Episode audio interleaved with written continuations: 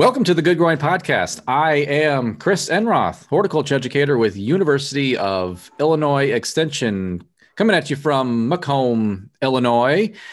And we have a very special show for you folks today. Uh, first ever live podcast. Well, maybe not live because you're listening and watching a recording of it, but we have a live audience. We are here with the Knox County Master Gardeners, uh, and they are our audience. They're watching us record this right now. So thank you very much, Master Gardeners, for being here. We do appreciate your your time and letting us kind of jump in on your meeting for this month. So um, we have quite a, a, full show for you tonight.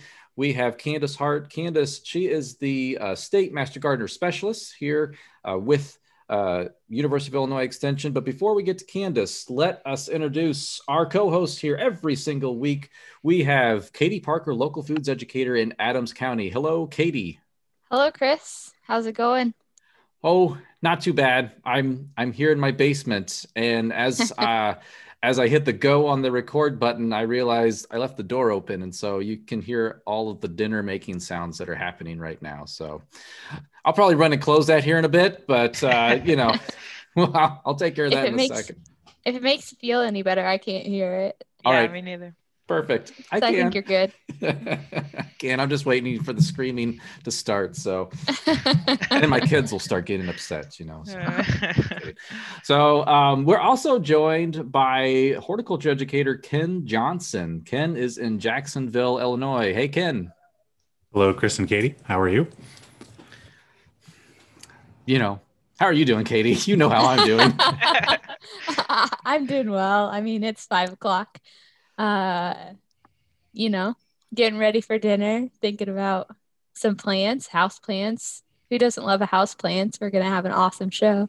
I know. So yeah, we're gonna be talking house plants today, and it's probably a good thing because you know we've had some cold nights recently, but I think last night um, we're recording this uh, Monday, November second. So last night, um, we got down to 20 degrees, and some of my outdoor plants, like our coleus and things that we just left up, they were still up, but this morning they were toast. So I think last night finally got all of our tender outdoor plants. Same with everybody. Yeah, same here. I think the the the last remaining holdouts finally got toasted last night. Yeah. Yeah. Yeah. Yeah. yeah my yeah. peanuts and cotton are no more. Oh no, we've been okay. So, folks, if uh, you uh, know anything about the podcast, we've been following Ken's peanuts and cotton crop all season long. So, Ken, give us an update while yeah. I go close my door. so, I've got I got lots of cotton I need to pick. A lot of the bolls have opened up, um, so I need to go out and pick those. I have not picked peanuts yet, so I need to go out tomorrow since that's election day and we have off. I'm going to go out and, and harvest my peanuts and get those dried and then roast them eventually. So that's that's the plan going forward. Anyway, I'll have to report back to see what my uh, peanut yields were. But uh, yeah. uh, um, is this your first year doing peanuts? First time? Yes. Sweet. Yep. And then um, with the cotton, we got we got surprising amount of cotton off of those, so we'll probably do cotton again next year. That was a fun plant to grow. Very cool. Yeah, I I would be super excited to try cotton. I think Ken has talked me into it for next year, so that's it's it's on the list. What are you gonna do with it, Ken? Are you gonna like decorate with it? It's probably gonna sit spin some fiber and collect dust probably. well, our oldest son wanted to grow it, so we each year we let one of the kids pick something to grow, and he wanted to try cotton this year. So cool. we've been having him try to pick all the seeds out which is which is a pain to get all the seeds out of them. But keep we don't have any definitive plans. Keep him occupied for a while. He was he was sticking them in his ear using his ear protection. That's one use. there you go. I was thinking fire starter, but yeah, ear, ear plugs. that works. Just get a couple seeds in there though. Ouch. So our special guest tonight is Candice Hart. Candice is the state master gardener uh, specialist. Am I saying your title right? Because I keep wanting to say yep. coordinator, but I know. I mean, same thing, just yep, different name. Yep. Can- Candice is the overlord of master gardeners here in Illinois. Overlord. I try. I try. I don't know what that. Yeah. so thank you, Candice, for being on the show today. Yeah, happy to be on. I'm excited. And so we're we're going to talk about houseplants, but I want to I want to cover a little bit about the Master Gardener program before we dive into our main topic tonight. So Yeah.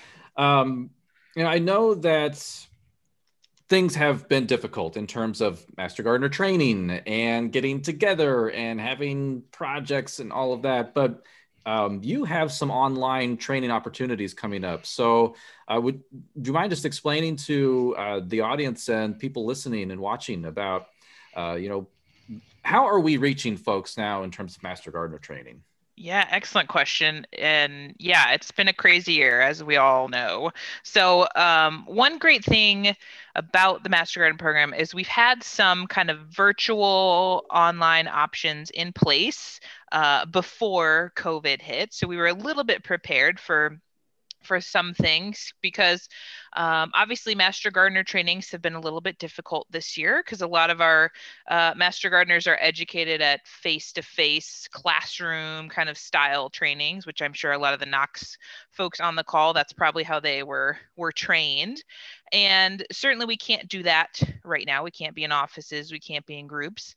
Um, so we've had a really big increase in our online training options. A lot of folks have uh, hopped on that option because it's completely online. It's totally self-paced. So it, it has the same content as our face-to-face training. There's still all of the great topics um, but what's nice is that they can do it at any pace they want to. So if someone is really gung ho, you could complete Master Gardener training in a week if you really wanted to. I wouldn't recommend that, but but you but you could.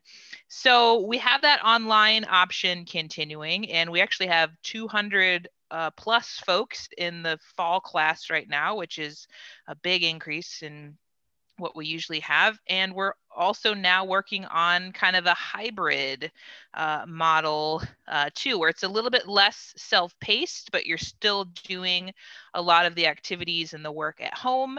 Uh, and then you're getting on a live call kind of once a week uh, to still kind of stay connected with your group. So, yeah, that's been really exciting and fun. Just some new models that we're trying out, and I, you guys are involved in the content and creation. So, I'm excited about that to see see where it goes. Yeah, I think that's a really good opportunity, and I know just you know times being what they are, um, you know, I I feel like it, it, we are still able to get that knowledge and that that education component out and and training new volunteers so that when the day comes when we can go out and volunteer, um, we can do that. And I, I know that there are some master gardeners that are able to still work on a few projects here in limited numbers. Um, and sometimes the project does not necessarily involve being out in the public. Sometimes it is creating presentations, information sheets, things like that. So it's, Yeah. um, yeah, there's still a lot of work happening. Uh, it's just it's a little bit more coordination and strategy goes into it. Yeah, looks a little bit different. And there's there's even some projects, like you said, they're they're doing things at home, whether it's creating educational content, or there's some volunteers who are even growing produce at home to donate to uh, to food pantries. So yeah, it's definitely been a it's been a hard year because there's been less opportunities, but it's been great to see Master Gardeners still sticking with it and staying with the program and doing what they can to stay safe and still kind of help their communities. So that's been really good.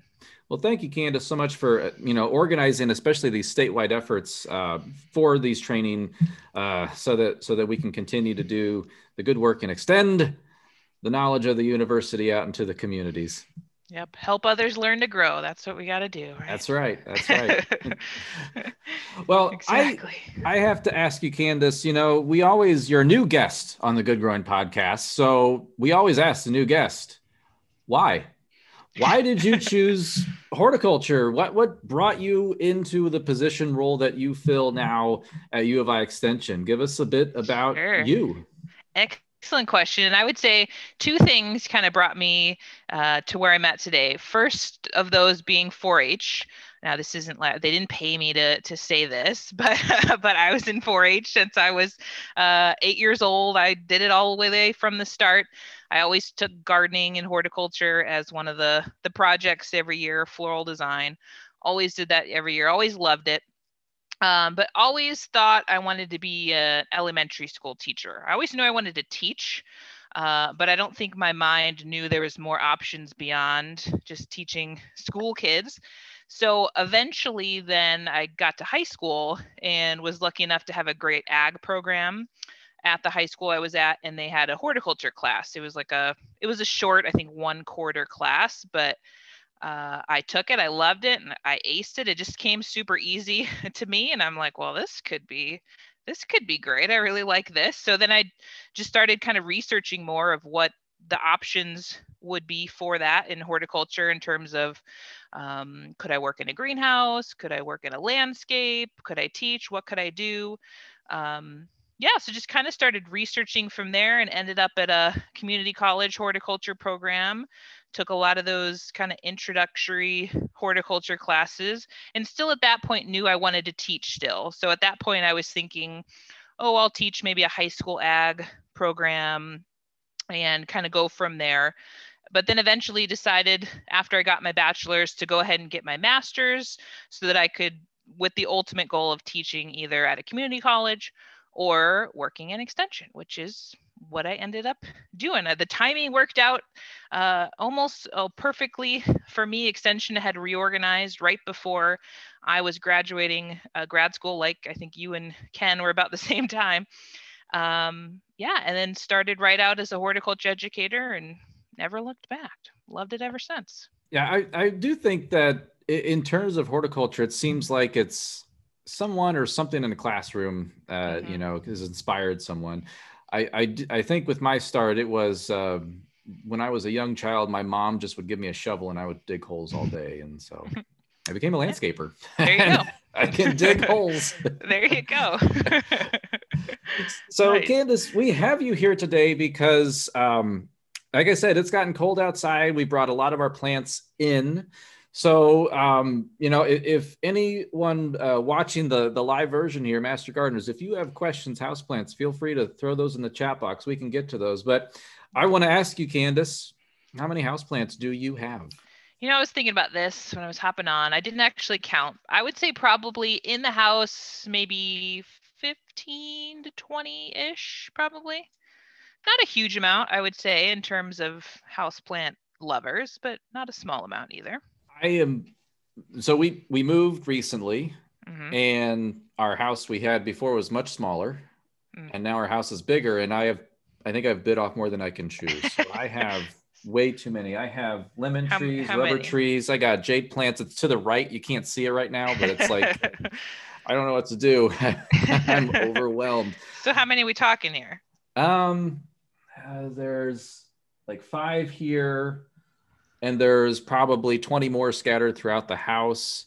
Um, I have probably 10 to 20 in the garage still, and I have been cracking my garage door open, the door to the house, so it gets a little warm to keep them warm at night. And my heating bill's probably really high, but yeah. you know, you know, it's worth it. You know, houseplants. Yeah, yeah, you gotta, gotta have them all. Yeah, that doesn't include that. So that would be inside the house. That doesn't include my succulent collection. Mm I would say, which is like you in the garage, kind of with grow lights, yep. just chilling out for the winter before I can take it back outside for the the summer, basically. And uh, Katie, you you got any? I there's some plant back there in the background. Yeah, what, I saw what, that. You got any house plants uh, at your home now? I know you've just moved as well, so. Yeah, so I'm a, a lover of house plants. I have a corn plant right next to me. There's a peperomia behind me. Um, I actually got told by my boyfriend a few weeks ago that I need to scale it down because there's no room to put other things, which I totally disagree. No. Um, yeah. Yeah, there's always room for more houseplants. Yeah. And every time you get to the store, if there's one dying, you have to take it home. So, uh, yeah, I love houseplants. It's just, um, it's nice to see something green, you know? growing in your house. I think the only downside about where we are now is we don't have a whole lot of sunlight. Um, so I've been finding like spaces where we have some good sunlight, and usually I'll move most of the plants to that area uh, when we don't have company over, and then when we have people over, I'll move them to their homes. Uh, so that way they're a little more prettier. Instagram worthy when people yeah, come there over. you go. nice. And Ken has an interesting strategy when it comes to houseplants over the winter. It, what what was that, Ken? You wouldn't have the heat on if it weren't for the houseplants, right? Pretty much, it would be much colder in our house if we didn't have houseplants. I figure people and the and the pets can generate their own body heat, but plants not so much. So we usually we keep the house about 65 or so. I'd probably keep it low 60s, upper 50s if we didn't have plants. But Nice. I couldn't do that. That's that's too much, or too, not too much, too low, or too Yeah. little. Yeah, yeah. Gotta Maybe- do what you gotta do. I guess so. Yeah. I mean, look at his beard, though. It. I mean, he's a Viking got through warmth. and through. He's got warmth. Yeah. Yeah, Yeah. Everyone just wants to hug him. He's so warm. yeah, in an ideal world, I would have a uh, a nice greenhouse attached to the back of my house where I could just kind of put all these and grow my own little jungle going on there. But you know, we, I don't have that. I don't think any of us do, unfortunately. So, Candice, as I am moving these houseplants inside, um, I'm picking up a lot of leaves. There's a lot of yellowing. Some some tip burn is happening. Um, is this normal? What should I be expecting right now? Yeah, all normal things. Because when you think about it, anytime you're changing a plant's environment in any way, you're going to have some signs of that show up, whether that's, like you said, leaves dropping and yellowing. Um, anytime you're changing the environmental conditions, you can kind of expect a period where, uh, at least I've found in most cases, where the plant's going to look pretty sad for a while until it gets acclimated to that new spot, those new conditions and then I find they kind of eventually kind of bounce out back from that. So usually when I I do tend to put a lot of things out for the summer if I can, just to kind of get them more sunlight, get more warmth, get some less clutter in the house for the summer. Uh, and then like you, I usually take them from outside and bring them to the garage first. Um, one, so that any like critters in there can kind of work their way out if they might be lingering in the uh, in the soil. Um, but then, yeah, just to kind of slowly transition them a little bit in terms of lower temperatures, less light, less humidity. And then after I leave them in the garage for a bit, if they're ones that I want to bring in to the house fully, then I'll go ahead and bring them into the house at at that point. So I've found the if you can do a little bit more of a slower transition, um, it tends to uh, to help a little bit in terms of that kind of shock period of moving them in and out. And you notice that too. And we we're going to be talking about houseplants all night and at, at our heart we are a question and answer show folks so we do have a couple questions coming in from our our live audience right now our knox county Awesome. master gardeners so katie you want to kick us off with our first question Yeah, so our first question comes from Marilyn, and she's wondering she keeps her outdoor plants alive through March and then she loses them. She's not really a great indoor plant person. Why do you think that she's losing them when she's almost there? Yeah, that's a tough one because I think it could be a couple of factors. Um, I think for the most part, it's just those plants are really starting to run out of juice. Like they're ready to get some more light going as the days are getting longer. They need more light, more fertilizer, more water as they're starting to come out of dormancy. Um, and I think if you're not giving them those conditions yet, like if you're still trying to treat them kind of as they're dormant still, they may just be kind of fizzling out. They're not getting the requirements that they're needing as they're coming out of dormancy. That would be my kind of thinking. What would would you guys uh, have anything else to add on that? I would, I would agree. Probably time to start picking up the watering, increase the light levels a little bit. If you could throw in a supplemental light um these new there's new like led fixtures things like that that are low energy use uh, you know low heat output but they can generate some decent uh, light. You know maybe throw one of those near or on the plant to up that light level. That's probably time for a dose of houseplant fertilizer. Yeah. Mhm. Yeah, yeah. Because if you think about it, as the the days are starting to get a little bit longer, the temperatures are starting to get warmer. That's triggering those plants that okay, it's time to come out of dormant season and get back into that kind of growing uh, period. So if we don't have the conditions there for them to go through that, then that's a that's tough for them. You might lose them. Yeah. Good question, Marilyn. All right. Then our next question from our live studio audience is from Melinda. Um, she wants to know: Is it better to water a house plant by soaking from the bottom or add to the top of the soil? Excellent question as well. And I would say it depends on the root system in that pot. So if it's a, let's say it's a newly planted house plant and um, there's a lot of, you've added fresh soil, the, the roots aren't fully kind of to the bottom of the pot yet, or they're not fully filling that pot, then I would stick with a watering at the top of the soil method. But if it's a more established house plant where the roots have filled that entire um, pot, um, then certainly, yeah, the bottom watering method where you have a tray below, you fill that with water, and you let the roots in the soil soak it up from the bottom is a great way to do it. Key factor there is just to make sure let it soak for a couple hours, but after that, if there's still water left in the tray, to dump that out. Because uh, the key is that you want it to, to soak up that water, but you don't want it to sit in excess water for a long period of time. I'll tell you personally, I water almost all of mine from the top. Um, partly just because that's the type of containers a lot of mine are in. They're not really, uh, I don't have trays under a lot of them, or I don't have a type of container that I could do that easily. Um, so I don't tend to do that too often, but I know a lot of a lot of house planters do.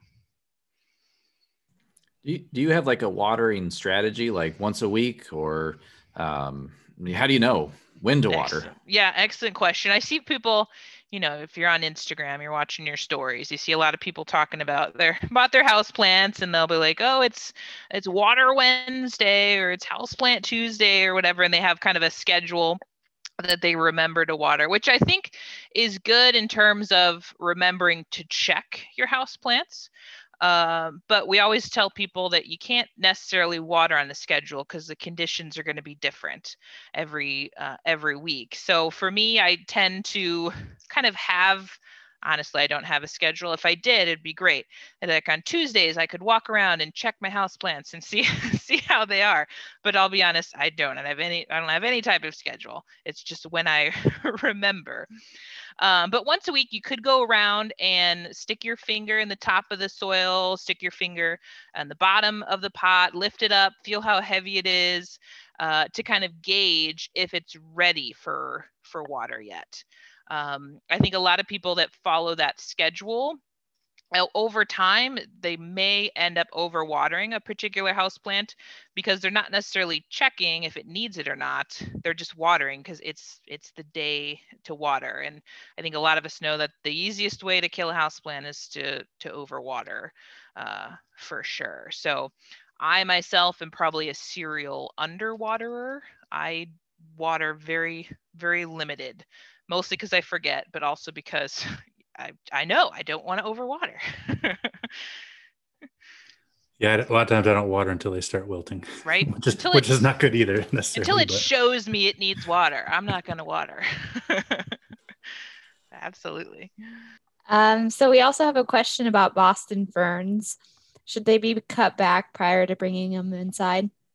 Totally up to you. I've done it either way where I've left it full and lush and and big and had it as a house plant uh, for the winter or i've done it the other way where i've immediately kind of cut it back when i brought it in and let it leaf back out uh, from there. To be honest personal preference for me it would be to cut it back when i bring it in just because it's so messy as a house plant. They shed they're beautiful like a big lush boston fern but for me they just they drop a lot of leaves and it's just a messy uh, kind of house plant to deal with so i do tend to like to um, cut it back and it kind of depends on your goal like if you're wanting it to keep it green and lush and beautiful then don't cut it back. But if you're just bringing it in to save it until you can put it back out for the next season, then I would just cut it back so that you're dealing with less less plant material to uh, kind of keep alive for the next season. That's what I'd do. Now I have a strategy for at least uh, two of my plants in the garage. There you and I don't. I'll just cut them back, and I won't Cut have it to deal with back. them. Yeah. cut it back and you can divide at that point too uh, i've done that too where i've i've cut it back and then i've divided one like hanging basket into four and then by the time spring comes and they're ready to go back out again uh, you're kind of ready to go with new new ferns All right. So our next question: um, What should we do about pots without drainage holes? Ooh, don't overwater. That's what you should do. Be really careful with your watering um, schedule. Um, or the other alternative would be to try to make a drainage hole if you can. It kind of depends what the material is, but I've taken lots of containers and just put a drill bit on a drill and drilled my own holes if it works. Uh, it doesn't work so good for like a ceramic container that's a little trickier. Um, but you certainly can have houseplants without drainage holes in the pot. You just have to be really careful to not overwater because there's nowhere for that excess water to go. So really make sure that it is dried out before um, you go ahead and water again. Or you might also put a plant in a container like that that enjoys being a little bit more on the wet side too. Maybe you, um, let's say you want to have a bog garden and do some Venus flytraps, something like that. That'd be perfect for something like that. Or you could do like a, a pot in a pot if it's more of a decorative. That you want too. that decorative look. Yeah, I've done that with like baskets where you you put the plastic container inside, and then when it comes to watering, you can pull out the plant, water it in the sink, and then put it back in the basket. Absolutely. So, in addition to that question, if you have a pot with dr- no drainage holes, would you recommend that people put gravel in the bottom of those pots uh, to help with drainage? Good question, and the answer would be no. Um, there's a I have a good graphic in one of my powerpoints um, from some other ex- state extension. I can't remember which one, but basically it's a nice graphic that you have your your roots, uh, your soil filling the pot. You have that layer of of rock on the bottom, and what the f- photo shows is just a film of water sitting kind of right on top of that rock uh, layer. Because you might think that that's going to improve drainage and the water's just going to go right through that gravel, but what'll actually happen is it'll just pool right at the bottom of the soil where it meets the the gravel. So essentially, all you're doing is you're just decreasing your root zone, um, which is not going to help the health of your plant. So for me, no, no need to add gravel or any type of drainage, pop cans, diapers, whatever crazy things people put in in, in pots. Use Um, diapers. yeah, even worse. Even worse. Um, no need. Just fill that baby up with potting soil and give that plant as much root space as as possible. I know you might spend a little bit more on potting mix, but it for the health of that plant, it's gonna be it's gonna be worth it. Would you guys agree? Yeah, I, I'd agree. I, I'll never forget the demonstration our professor in our, I think it was General Hort 101, showed us um, how you can have a perched water table when you have two different soil textures. Yeah. And he used an aquarium, big gravel stones in the bottom, sand on top, and he just showed how the sand column filled with water and saturated before it moved down into that gravel layer. So that's that was a, a very I, I thought it was a fascinating moment. I'm like, water's magic. You know, it's it's so cool. yeah. Uh, so yeah, definitely. But that's a big misconception. You see it all the Mhm. time on social yeah. media. Yeah. yeah yep exactly and i don't know what it is if it's if it's a cost issue that they don't want to have as much potting soil or if they really think it's going to help the drainage i don't know but yeah you see it all the time I think it might be like pore space. You know, like you have larger pore space with your gravel, and people think that that will attract the Mhm. water, but it's not That- what's happening. yeah not quite yeah that's a good question though i see that a lot All right. Next question we have is about rosemary.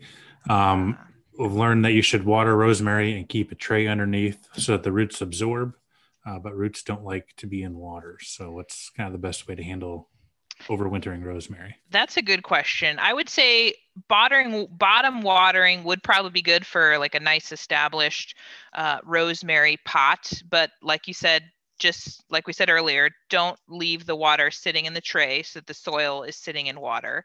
What you would do, or what you could do instead, is actually have a tray filled with gravel, not in the pot, in a tray. Have your gravel in the in the tray. And what you can do is set the pot then on the gravel and you can fill water within that gravel. So the pot is just sitting on the gravel, it's not actually sitting on the water. And what that can do is it can help increase your humidity because I've found ras raspberry, rosemary can be tough to grow as a house plant because of our heating systems in our homes. It just dries the air out so much. And uh, I found the rosemary just do not appreciate kind of a low humidity uh, environment. So sometimes like grouping those plants together and doing that trick with the tray of gravel and water um, could be helpful. But yeah, rosemary, I've had some success as a house plant, but I'm usually not attentive enough to to keep it going. It doesn't meet my toughness standards as a as a house plant. and that and that clumping and that gravel is good for other house plants too, not just Yeah. rosemary, Oh, yeah. especially. And that can help with that. You know, bringing them in and then transitioning them to that lower humidity, kind of help ease that Mhm, a little Yeah. bit. So you don't get quite as much leaf drop. for sure.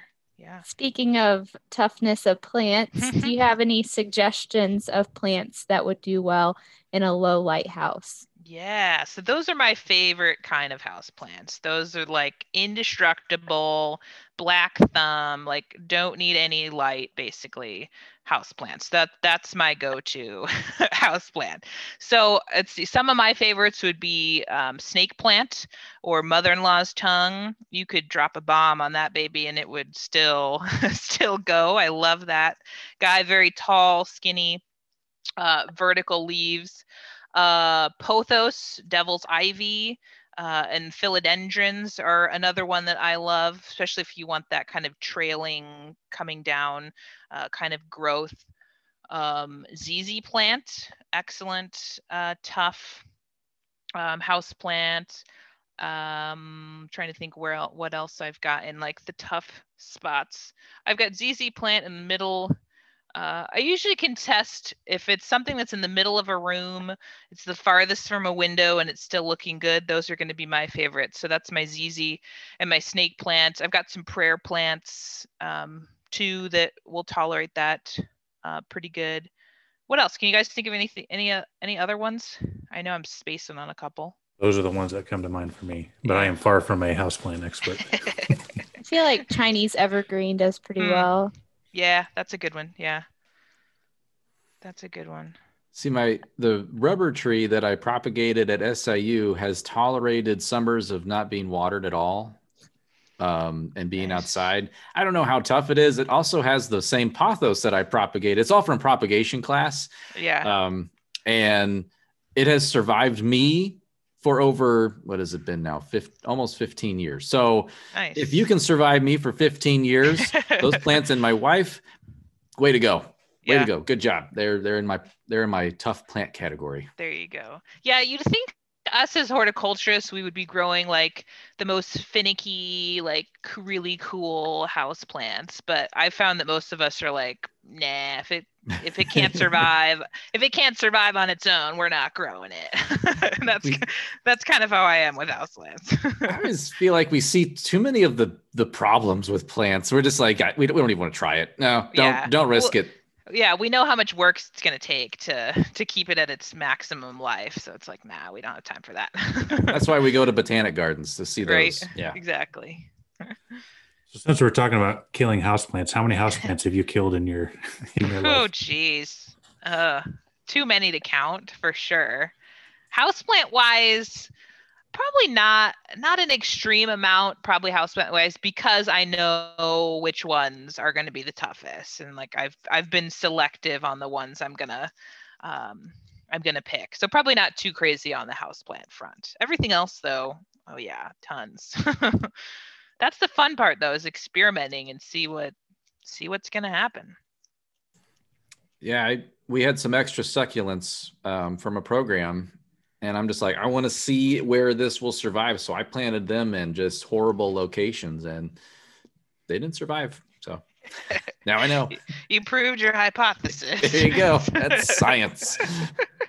yeah, succulents are definitely one of my that's one of my favorite groups of plants. it's uh, like you said, it's a little trickier as a house plant because you need a good, bright, sunny window. Um, but that's why I grow them outside basically all season from April to October and then stick them in a dark corner with some grow lights for the winter and just try to get them to survive until I can put them back outside again. That's basically how I do it. When repotting plants, um, if you don't want to move to a larger pot size, would you suggest trimming the roots or is that a bad thing to do? I think you definitely could. I think it depends it depends what the plant is and how like pot bound it is. So if you pull something out and if you've got roots really circling, big, thick, heavy roots, um, and if the plant is still healthy and it's still thriving in that condition, I would honestly leave it if we're talking about a, a house plant because there there are certain ones that kind of thrive and prefer to be pot bound. Um, that also helps you to not overwater if there's a lot of roots uh, roots in there. Um, to be on, to be honest, unless the plant is kind of showing decline or it's not flowering or uh, it's really struggling, um, you probably don't need to repot it in the in the first place. Uh, but you could certainly trim some roots if they're coming out of drainage holes, they're coming out of the pot. Yeah, absolutely, you could. Yeah.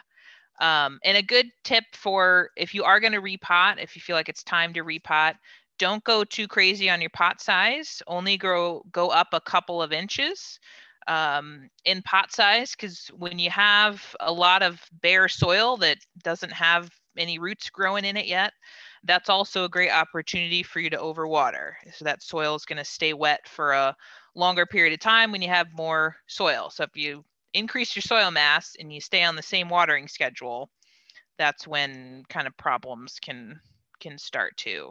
So again, as a tough houseplant horticulturist, I pretty rarely repot unless it really looks like it needs needs to, or it's really growing out of the pot like crazy. You find a nicer pot. right. Yeah. yeah, exactly. Good question. Right, so one common problem I think we've all heard about um, is the kind of that leaf tip burn or those margins burning um, on houseplants. What's going on with that? Yeah, uh, yeah, I think we see that a lot. Some plants more than others, and it could be a couple factors. It could be your water, uh, the type of water. Um, some plants are sensitive to fluoride, so if you're using tap water straight away to to water your plants right out of the sink, um, that could cause a little bit of browning. Spider plant is one I can think of, for example, that can get that fluoride uh, brown tip damage. Uh, humidity can be another thing if you're noticing the the edges are getting a little bit crispy and you're watering right. You've got the right watering schedule going. Um, that could be a sign that the humidity is a little bit low. So you can group them together, use the the gravel um, trick. Um, or on the flip side, it also could mean that maybe you're watering a little bit too little, that the the leaves are drying out, and you may need to water a little bit more. So it's not really a simple answer there. It could be a couple of a uh, couple of different factors, unfortunately. Uh, but hopefully you can rule out some of those based on kind of how you're watering and what the type of uh, of plant is. I love, for example, I love spider plant. It's an super easy to grow um, house plant. I've had it. I had it in my window boxes out in the front of my house all um, summer long. It was a really tough uh, plant to have in the window boxes um, and I decided I wanted to save them and bring them inside because you know you want to save them and not have to buy them again the next year. Uh, but of course, the second I brought them in and started watering with regular um, tap water, and then they start to look brown and and great. When they had rainwater outside, they were glorious. but once they brought them inside, humidity changes, water changes. Uh, now they look pretty pretty darn sad. So could be a couple of things going on there.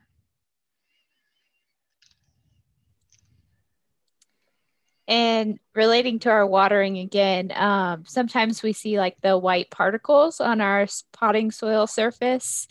What's going on with that and what is it? Yeah, if it's like a, a crusted layer, like almost like a crystallized uh, kind of layer on the top, then you're probably looking at some fertilizer uh, buildup. Um, if it's just like kind of white particles in the soil, that could just be the uh, perlite that's in your your potting mix.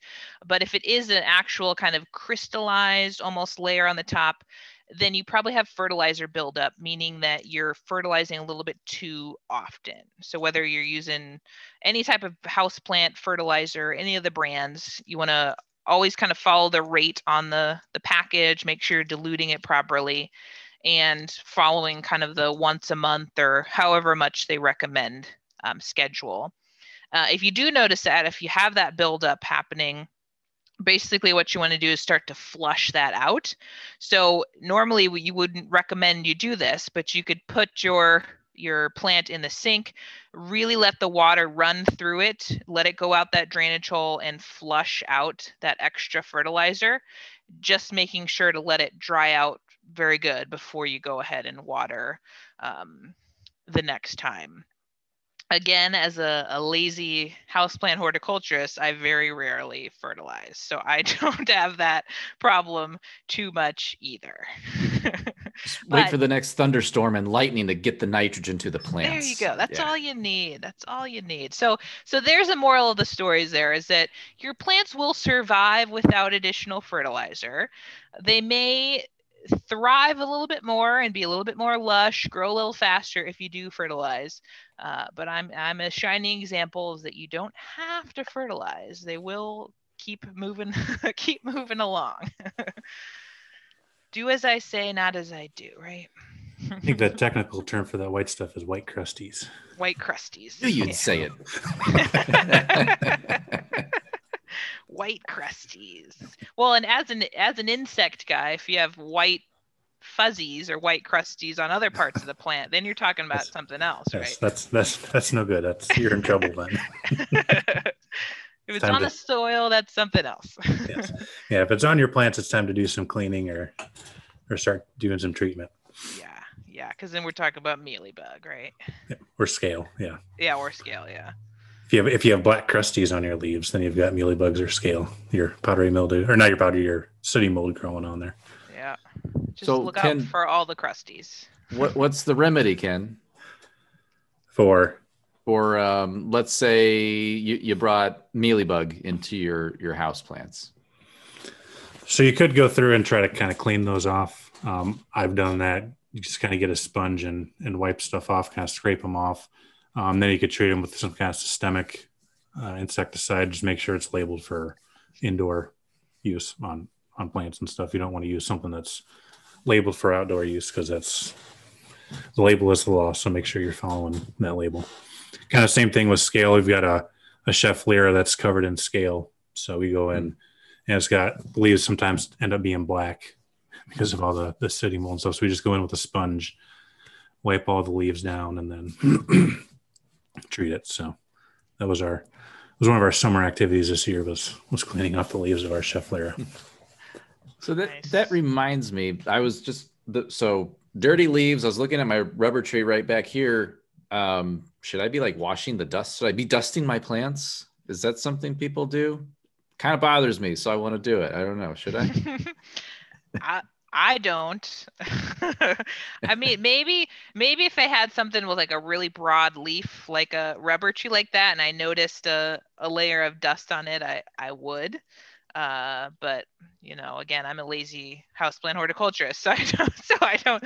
So I don't. Mhm. But probably a good idea if you are noticing a, a dust layer on the on the top of your leaves. I'll just It'll I'll be set fine. it outside next year. It'll be It'll be fine. fine. The can- wind, the wind will blow it right off. If you can write your name on it, it's time to wash it.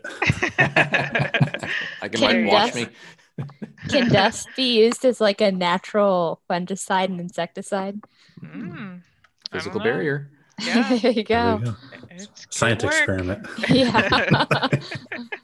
it could work. Well, and and on Ken's note talking about control, I just want to uh, let people know too is that there's no shame in starting over sometimes too. If you if you have a house plant and especially if it doesn't have sentimental value or if it doesn't have a lot of uh, value to you um, controls obviously are, are, are, a great way to do it. But if you've tried controls you've tried several methods and it's still not get, getting control of let's say mealybug or scale sometimes you just start over with a a new variety, a new plant. I've had to do that many times before. Yeah, house plants aren't usually terribly expensive, so mm-hmm. yeah. Sometimes you end up spending more trying to rectify the situation than you would if you just started over in the first yeah. place. And then whenever, so when you go do go to the garden center, then of course make sure you inspect that new plant that you're getting really well. Turn over the leaves, make sure you're not bringing any any pests or anything home with you uh, to start with too. All right. Um, so we've got another one uh, from our, our audience. Awesome. Um, I have a really big rubber tree. This spring, I propagated several babies from it. You know, enjoyed finding homes for them. What is the best solution for cleaning the leaves? I would just do a damp cloth would be my technique. Chris, what are you going to use on your rubber tree leaves? I was, oh, I was thinking a, a mixture of bleach and pledge and, you know, ammonia, salts. No, I, I would say uh, it would be a damp uh, cloth, just like a dusting cloth, but I'm not going to put any product on it. Um, yeah. yeah, just wipe them down real quick. And Melinda, if it's like a really big tree, like I propagated my rubber tree off of like an actual like tree size tree, rubber tree. Um, uh, try a leaf blower. Uh, maybe that'll work. Put a fan on it and just yes. let it let it go. But yeah, I would say no no products. You'll see um, I have a florist background as well, so we we tend to have a lot of uh, flower shops with a product called Leaf Shine. So when a when a gift basket is going out with with house plants, you you tend to see it sprayed a lot with Leaf Shine to give it that shiny, almost see your face in it kind of uh, appearance which it's designed for that but you always want to make sure that you're just applying that to the upper surface of the leaf. On the underside you're going to have stomata and a lot of breathing pores which you wouldn't want to clog with any type of uh, product. So to me stick with the damp cloth and water and that'll give it plenty of shine for sure. Uh, so our next question is: Should I leave our my water sit out for a day before watering my plants? So if if fluoride's a concern for you, then you definitely can. Like if you do have that that um, spider plant that you're trying to water and avoid that uh, that tip burn, um, a lot of people will do that. Is they'll fill a jug and then they'll let it sit for uh, a day or two before they actually um, use it. So you certainly can. It's not gonna um, kill your plant. It's not going to harm your plant if you use it straight out of the out of the tap. You might just have a little bit of that brown edge on very sensitive um, house plants. All right, sticking on that water theme, um, soaking banana peels in water. Uh, does that do anything as far as adding nutrients or anything for the plants? Mm, man, I have no idea. To be honest, I have never tried tried that uh, technique. Have Have any of you tried that before? I I have not. I can't imagine it would add yeah too much if it's only soaking for a short period of time. Maybe if you put it through a blender or something like that. Uh, yeah maybe you could add a little organic matter if you blended it up and added it to the the soil but i wouldn't i don't think just soaking in water would get you to the level of like a compost tea or something like that. I don't yeah i don't think it would have too much in there. But yeah hey, usually, usually when you do like a compost tea you still have to have those microbes mm-hmm. available to help with the breakdown uh, to provide those nutrients. And so yeah. I wouldn't think it would have that much positive. Yeah. And I don't know, do people do use compost tea in a house plant, indoor plant? I probably wouldn't recommend that, would you? I would be afraid of the smell. Me too. Yeah, that's kind of what I'm thinking. Well, oftentimes, you know, we use our potting soil. So I wouldn't think that we would have the soil microbes that yeah. we would have outside to be able to break that. Yeah, down. absolutely. Yeah. Yeah, I would just stick with your traditional kind of house plant fertilizer if you need need some added nutrients. Interesting think, question though. I think we have time for for one more question and then we will we'll close out the podcast. So um Ken, you want to finish us off? Katie, did you say ask the last question? I have blanked. No, I slipped. That's All right, flipped okay. them. That's Katie. okay. You want to finish this out? Yeah, we'll end with uh, a difficult one. Should we be watering our orchids with ice cubes, like it's Ooh. often told on the That's a-? That's a great debate.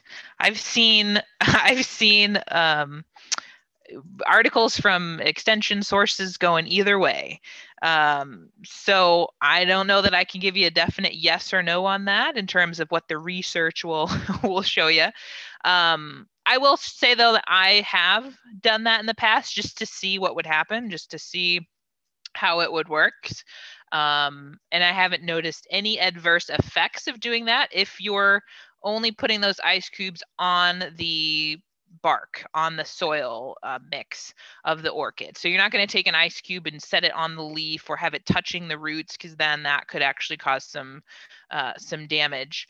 Uh, but i have indeed done it in the past and i've had okay success with it. I think the key like with any other house plant is just to make sure you're not over or under watering. Is that you're really still kind of checking how much moisture is actually in that um, pot of bark mixture before you're um, doing it. Have any of you guys ever used the ice cube technique? I've Yeah. used it. It's it's still one of those things that uh, these are kind of more tropical plants. To me, it just doesn't. I mean, this is just me. It doesn't really make sense to put hmm frozen water on there to. Right. I know. But yeah, I, I haven't had any issues using it. So My mother-in-law most- does it, and she's she lives in the basement with us, so I have to speak quietly. But yeah, she she does it, but I don't think it helps. I think it helps her portion out the correct amount of water. Yeah, I think you're right. Like, I think it does maybe help some people from putting too much water on, which would be more detrimental, I think, for for orchids. Typically, when I have orchids, I will because usually they're in their own plastic pot that's set inside kind of a decorative, more decorative pot. So usually I would pull out that plastic pot, take it to the sink, water it thoroughly, let it drain well, and then take it back to the to the decorative uh, container. That was usually for me a little bit uh, a little bit easier. And then you could really see how much moisture was in that entire uh, kind of pot versus just at the at the top. Yeah. I will say as a again as a lazy houseplant horticulturist, um, orchids are probably not my my go-to houseplant, though I love um, orchids, uh, and they can be fairly uh, easy to grow if you have the right conditions. Um, it's people struggle with reblooming them, and the the key to that I found is a change in temperature. So if you if you have a house plant or a orchid that's in the home 100 365 days of the year um, you're going to have difficult time reflowering it because it's not going to get much temperature fluctuation from day to night. Your house is going to be a fairly consistent temperature. So I found the most success when bringing them outside for the summer, growing them on the front porch in a shady spot, and then leaving them outside kind of as long as you can bef- until the temperatures get too low. Because outside they're going to get uh, more of a fluctuation of day and night temperatures, and that's what's going to induce um, flowering. So it can be done. They're they're a lovely lovely house plant if you want to want to do them. it's the benefit of living in an old drafty house. Yeah, there you get go. those, you get those cold temperatures through the windows. That's true. If you got a nice window that's gonna have some some cool air coming through, that'll work. Well, that was a lot of fantastic information about houseplants. And I, I think we are prepared for what this winter brings as we bring our babies inside to live among with us here in our home. So, Candice Hart, State Master Gardener Specialist, thank you for so much for being on the show today. Yeah, thanks for having me, guys. I could talk about houseplants any day, so I'm happy to happy to be on. I will book you for the next one then. so yeah, I, I would actually probably a topic of mine I would love to hear is maybe more about floral ranging because that's something that I need to learn more about that because Sure. I I run out of tricks at home. So gotta Yeah. impress my wife with something. There you go. And we can talk about growing your own cut flowers too, and then making an arrangement with those. Yeah. That is great. So well. Candice, thank you again. We really do appreciate you having. Uh, we really do appreciate you being on the show tonight. and um, Uh, if folks do have questions about uh, Master Gardeners in their neck of the woods, they can get in touch with their local extension office or uh, with Candice here. We can leave your contact information in our show notes. Yep. Um, the Good Growing Podcast is produced by Wendy Ferguson and is edited by me, Chris Enroth. As always, our co hosts that are with us here at the Good Growing Podcast, Ken Johnson, Katie Parker. Thank you so much for being here, uh, leading us through the foray of houseplants. and we have found ourselves here at the other end. Ken, Katie, thank you so much. Thank you, everyone, but especially thank you, Candice. Yeah, thank you guys. Yes, thank you, Candice, Katie, Chris. Let's do this next week. And yes, we, we shall do this again next week. Uh, we're going to be talking with Kelly Allsup about monarch butterfly way stations and about setting those up and creating pollinator habitat in our yards and communities. So, as always, listeners, thank you for doing what you do best, and that is listening, or in the case if you're watching this on YouTube, watching. And then you know, folks, what to do. Keep on growing.